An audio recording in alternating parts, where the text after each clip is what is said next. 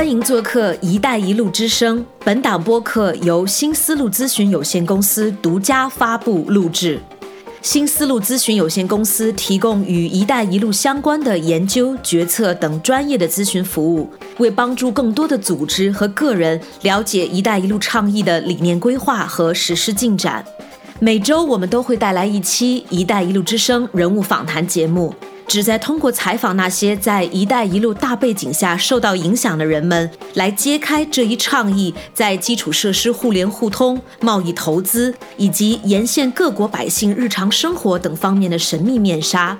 在节目中，除了高校研究人员、智库专家、政策制定者之外，你还可以听到商业人士。工人以及其他直接或间接参与到“一带一路”建设中的各行各业的人们，用自己的语言讲述他们与“一带一路”之间的故事。“一带一路”建设正在改变着人们的生活，为人们生活带来新变化、新亮点。我们希望你能听到这些声音。好，敬请收听本期访谈节目，感谢你的关注和聆听。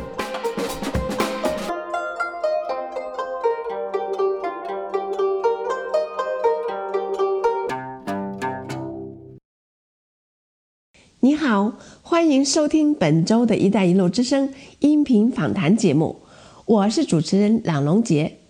今天的嘉宾是著名国际关系专家、畅销书作家帕拉格。我本人非常喜欢帕拉格的书，已经阅读了他的大部分书籍，并观看了他的一些 TED 演讲。帕拉格先生见闻广博，见解独到。今天要跟大家分享的是他出版的上一本书《连线学》和将要出版的《未来是亚洲的》这两本书的主题与“一带一路”倡议之间的联系。好，我们开始。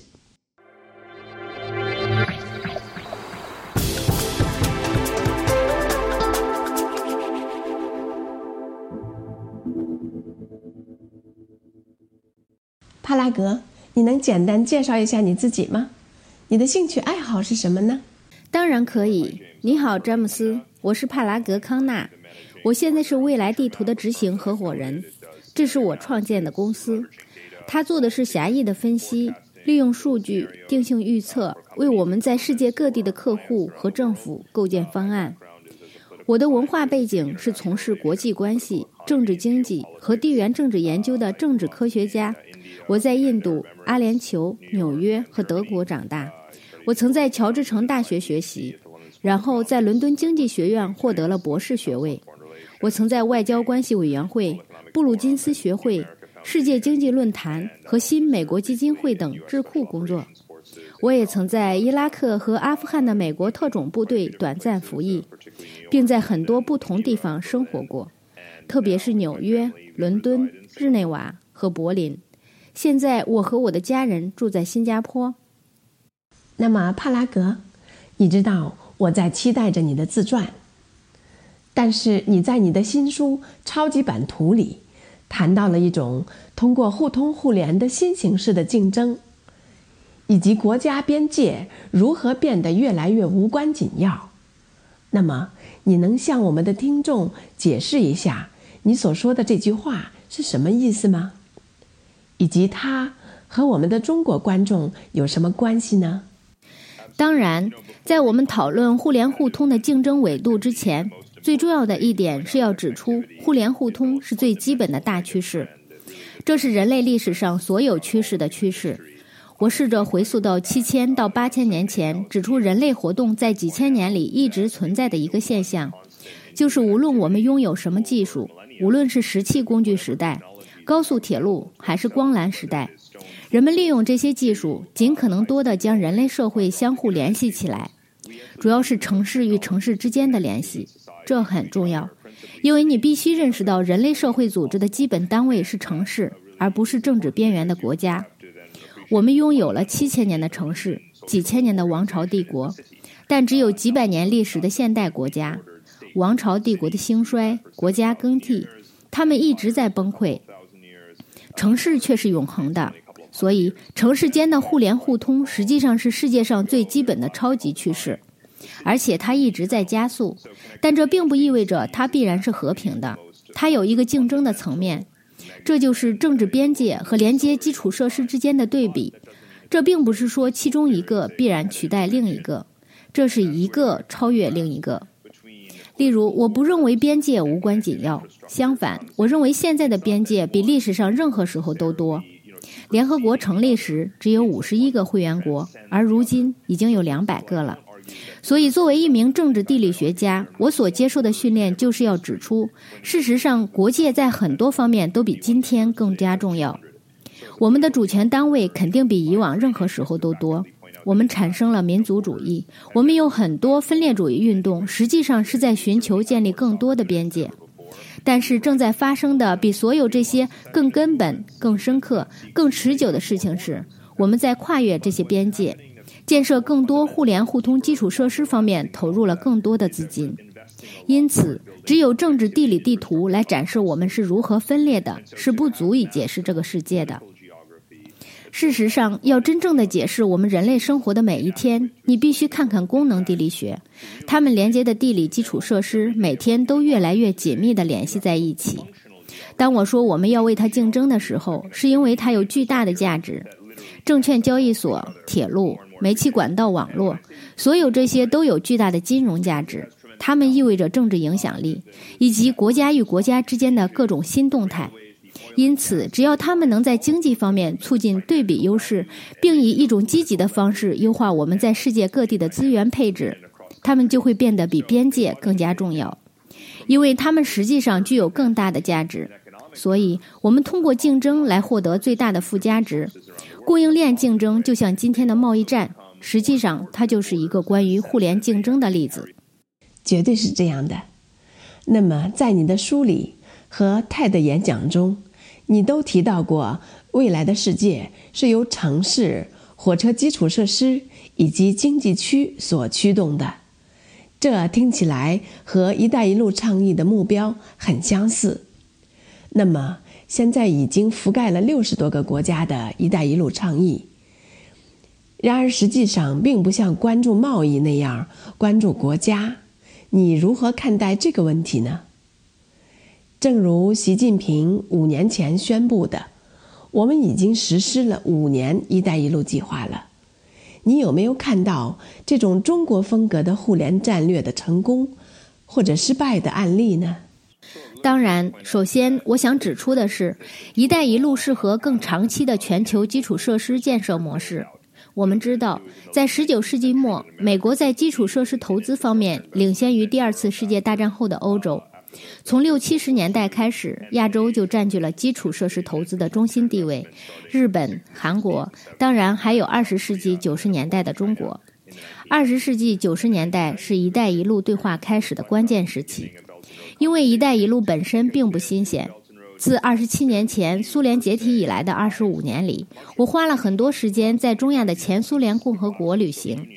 当时我开始看到中国正在对其邻国，如哈萨克斯坦进行大型的基础设施投资，特别是建造到达里海的石油和天然气管道。所以对我来说，“一带一路”已经走过了四分之一个世纪。只有在过去五年中，它获得了一个新的名字和一个新的缩写，并成为一个多边企业。“一带一路”不仅是众多成员的一种运动。亚洲基础设施投资银行等机构也纷纷表示支持。所以，当我们说到“一带一路”时，我们指的是人类历史上规模最大的协调基础设施投资运动。这是非常重要的，因为从历史上看，基础设施通常是国内重点，通过政府支出来实现的。我们现在有许多国家在基础设施建设方面进行合作，这当然是多模式联运贸易。包括运输、能源、通信等许多其他领域，它不仅是明显的公共资金，也有私人性质，有中国的支持和来自中国的资助，而且它是国际金融机构通过对外国投资者的风险担保来支持这一项目。所以在过去的五年里，我们看到“一带一路”已经有了一个非常好的开端，这不仅是口头上的。而且在向一些关键国家投入跨境项目的资金总量方面，也是一个好的开始。但同样，它是建立在中国长期以来通过发展银行和贷款机构进行双边合作的基础上的，并将继续增长。作为亚洲开发银行、世界银行、欧洲复兴开发银行，整个私营部门也参与其中。我们知道有利必有弊。在过去几年里，我们看到在“一带一路”标题下，一些项目正在逐步完成，而另一些项目则因为成本。债务融资等相关问题稍有停顿。一般来说，我都在《超级版图》这本书中列出来了。我认为供求是关键因素，需求的维度也是非常重要的。在亚洲有五十亿人口，横跨欧洲和亚洲的欧亚大陆有六十亿人口。这些国家中有许多是后殖民时代的弱小国家，他们的人口增加了两倍或四倍，没有稳定的电力供应。事实上，“一带一路”在这些地方的大多数国家都是存在的。在这个国家或者那个国家，一个重复谈判的项目可能会被取消。但我希望他们中的绝大多数人继续前进，因为他们是以一种共同的集体的决策方式完成的。这种决策方式围绕的是国家对基础设施的实际需求和应该投资的领域。这很重要。这个概念很难理解。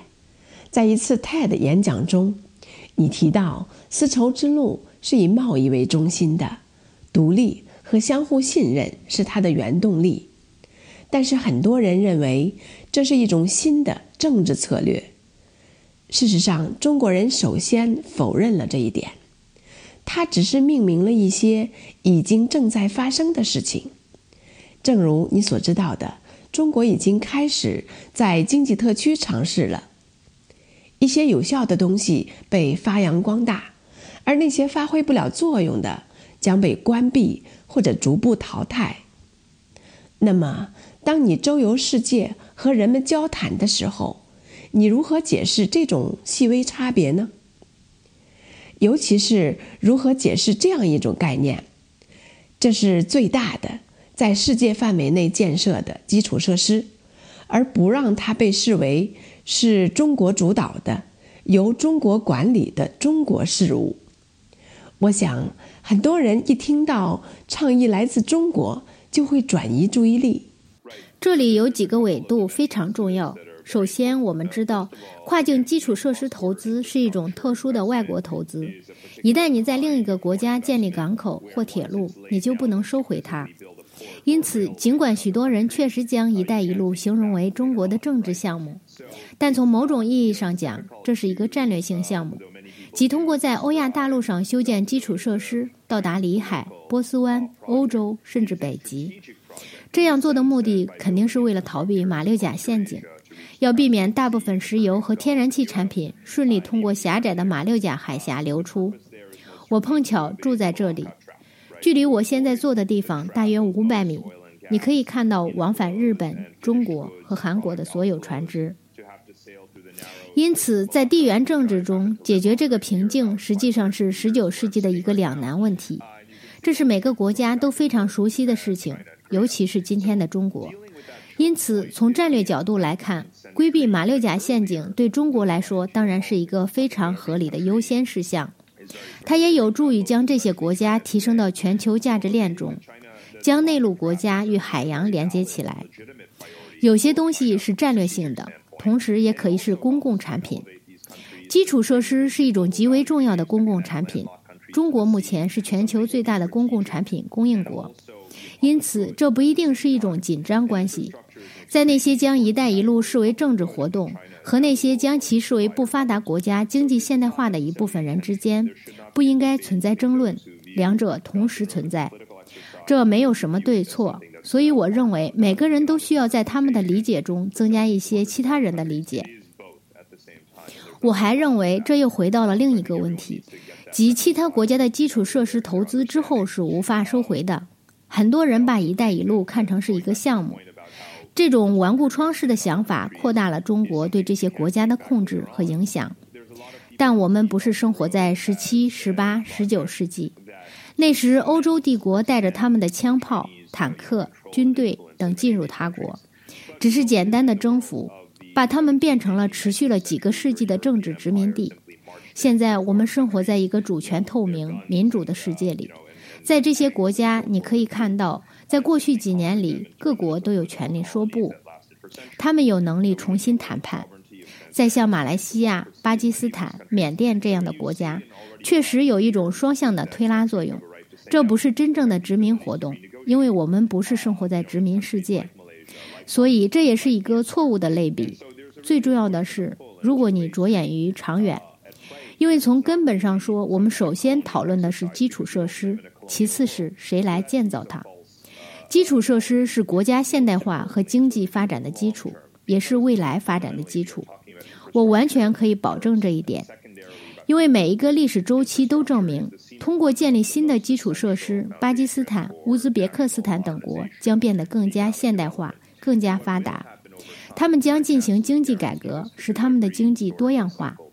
他们将对外国投资者更具吸引力，他们将吸引更多的外国投资直接流入。随着时间的推移，中国在这些经济体中对杠杆的控制份额实际上将下降。因此，不要认为“一带一路”是中国在这些国家占主导地位，而是一定要赞助或推动中国在这些国家占主导地位。从长远来看，它实际上可能会削弱中国在这些国家的主导地位，因为这开启了一个过程，让全世界都对这些国家感兴趣。而以前没有人对这些国家感兴趣，只有中国对这些国家感兴趣。绝对正确。一旦铁路被建起来了，就不能收回。基础设施一旦建立起来，当地的人们就可以自由选择使用它们。关于这一点，我有很多问题要问你，但时间关系，我还是继续进行吧。在我们录制这个播客时。中美贸易战最近大家都在议论，成为了新闻热点。所以我在思考，为什么在这个时代我们有贸易战？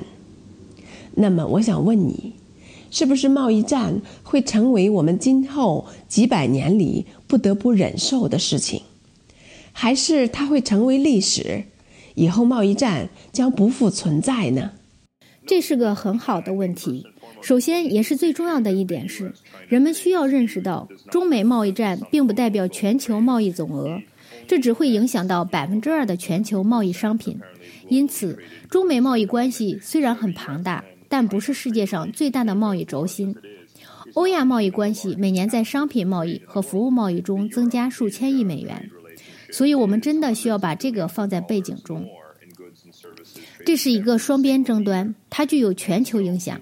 但并不意味着这些影响都是负面的。事实上，就像真正的贸易战那样，赢家通常不是主角或者对手，通常会是第三方。我们已经从中美争端中看到了这一事实。欧洲试图挤掉美国对华出口商品，因为美国商品变得越来越贵。由于报复性关税，外国投资者担心贸易战将生产从中国转移到东南亚的某些行业。比如越南、印度尼西亚和菲律宾，所以我能从这场贸易战中找出几个赢家。他们不是美国或中国，他们是德国、越南、菲律宾和泰国。贸易战也是有赢家的。我认为我们需要非常认真地看待这个问题，因为全球形势再次表明，贸易将继续增长和扩大。你把气球压在一个地方，它会膨胀到其他地方。事实就是这样的，它继续以相当于或高于全球 GDP 增长率的速度增长。随着全球商品贸易的不断增长，全球服务贸易也变得越来越重要。在当前的争端中，很难孤立和惩罚这种贸易。所以，我们重新来看，在这个大背景下，这场中美贸易战在地缘政治和经济上似乎意义重大。但全球贸易继续下去。赢家将是那些保持市场开放并继续推动本国企业进入市场的企业。这就是为什么在这种情况下我会支持欧洲和东南亚的原因。这样就自然引出了我的下一个问题，这是关于你明年初出版的一本书，名叫《未来是亚洲的：二十一世纪的商业冲突和文化》。你能和我们分享一下你将在这本书里？提出的一些主要假设吗？很明显，你不必告诉我们全部内容，但我们想知道关键主题是什么呢？当然，你知道的，我很乐意，因为书中有很多东西需要咀嚼，就像所有的地图和叙述故事一样。我现在想要分享的标题内容有很多细节和历史故事，以及一些场景和预想。因此，我认为人们读得越深入，越能体会到它的乐趣。但让我们记住一点：亚洲历史上有五十亿人口，中国有十五亿人口。中国当然是亚洲 GDP 的一半，但是现在印度的增长速度比中国要快。整个南亚、东南亚在十年内将会有二十五亿年轻人口，他们的 GDP 将和今天的中国一样大。因此，写这本书的原因之一就是要指出，亚洲不仅仅是中国。当然，对于西方听众和西方企业来说，这是一个重要信息。西方企业在过去二十年中一直非常关注中国，这也是让中国人更好地了解亚洲其他地区的一个信息。我写这本书的目的是为了让西方了解亚洲，让亚洲人了解彼此。真的，我的出发点是亚洲和亚洲国家、亚洲文明，在过去的五百年里，因为殖民主义的冷战时期，他们彼此没有太多的互动。亚洲系统存在于十六世纪，一个繁荣而稳健的贸易网络，通过印度、东南亚和中国，横跨中亚的阿拉伯半岛。亚洲系统被分裂了，亚洲人开始转向国内，他们被殖民了。他们与欧洲殖民统治者之间的关系比他们之间的关系更重要。直到现在，在过去的二十五年里，通过开放亚洲经济体，比如中国通过日本和韩国之间的跨境投资，而现在中国通过“一带一路”倡议计划等等，亚洲人真的一直在对话吗？亚洲正再次成为一个体系，亚洲人现在做更多的商业贸易。彼此之间的互动比他们每天与西方大国的互动更多。这本书讲述的是亚洲体系的复活，这意味着亚洲人必须相互了解。我们伟大的祖先在车站之间的相互了解，比今天的亚洲人要好，包括中国人。中国有一带一路，通过贸易和旅游投资的扩张，当然也在亚洲各地投资，但这一代人在理解邻国文化方面几乎没有互动。这也是非常重要的，所以我想再次让西方了解亚洲，让亚洲人了解彼此，让中国人了解他们的邻居。这本书在解释这个伟大的亚洲体系的回归时，考虑了所有这些目的。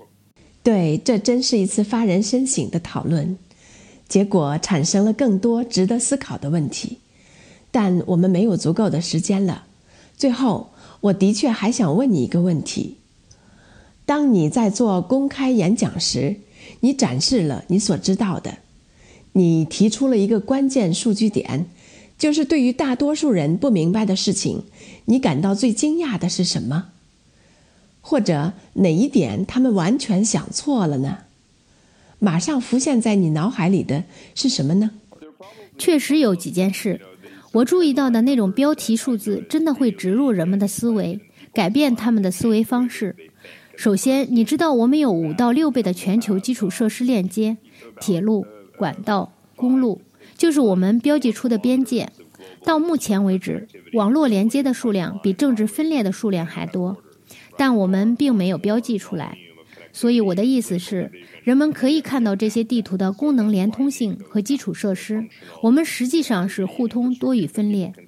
我想再次重复一点的是，亚洲有五十亿人口，中国只有十五亿人口。事实上，其他亚洲国家的平均年龄都比中国年轻，因此亚洲内部将有大量的人口流动来应对人口之间的不平衡，即老龄化人口和年轻人口的不平衡。谢谢你，帕拉格，很高兴你能做客我们的访谈节目。我们期待着你的新书《未来是亚洲的》。二十一世纪商业冲突和文化，希望有一天你能再次登上我们的播客。非常感谢你，我们下次再见。我很荣幸，很高兴和你谈话。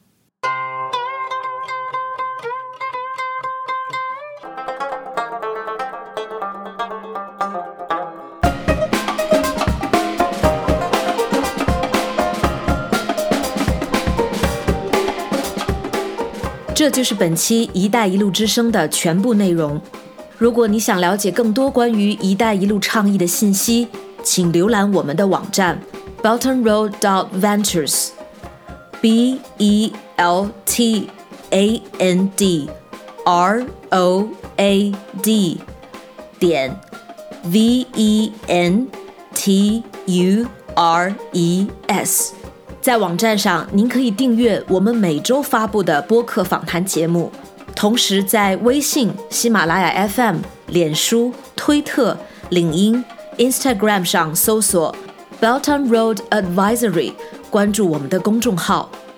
我们通过博客和播客，以文字和音频相结合的方式，在以上社交媒体账户上发布与“一带一路”倡议相关的最新资讯，加上独到的见解分析，将这一领域的新闻讯息传递给我们的中英文观众。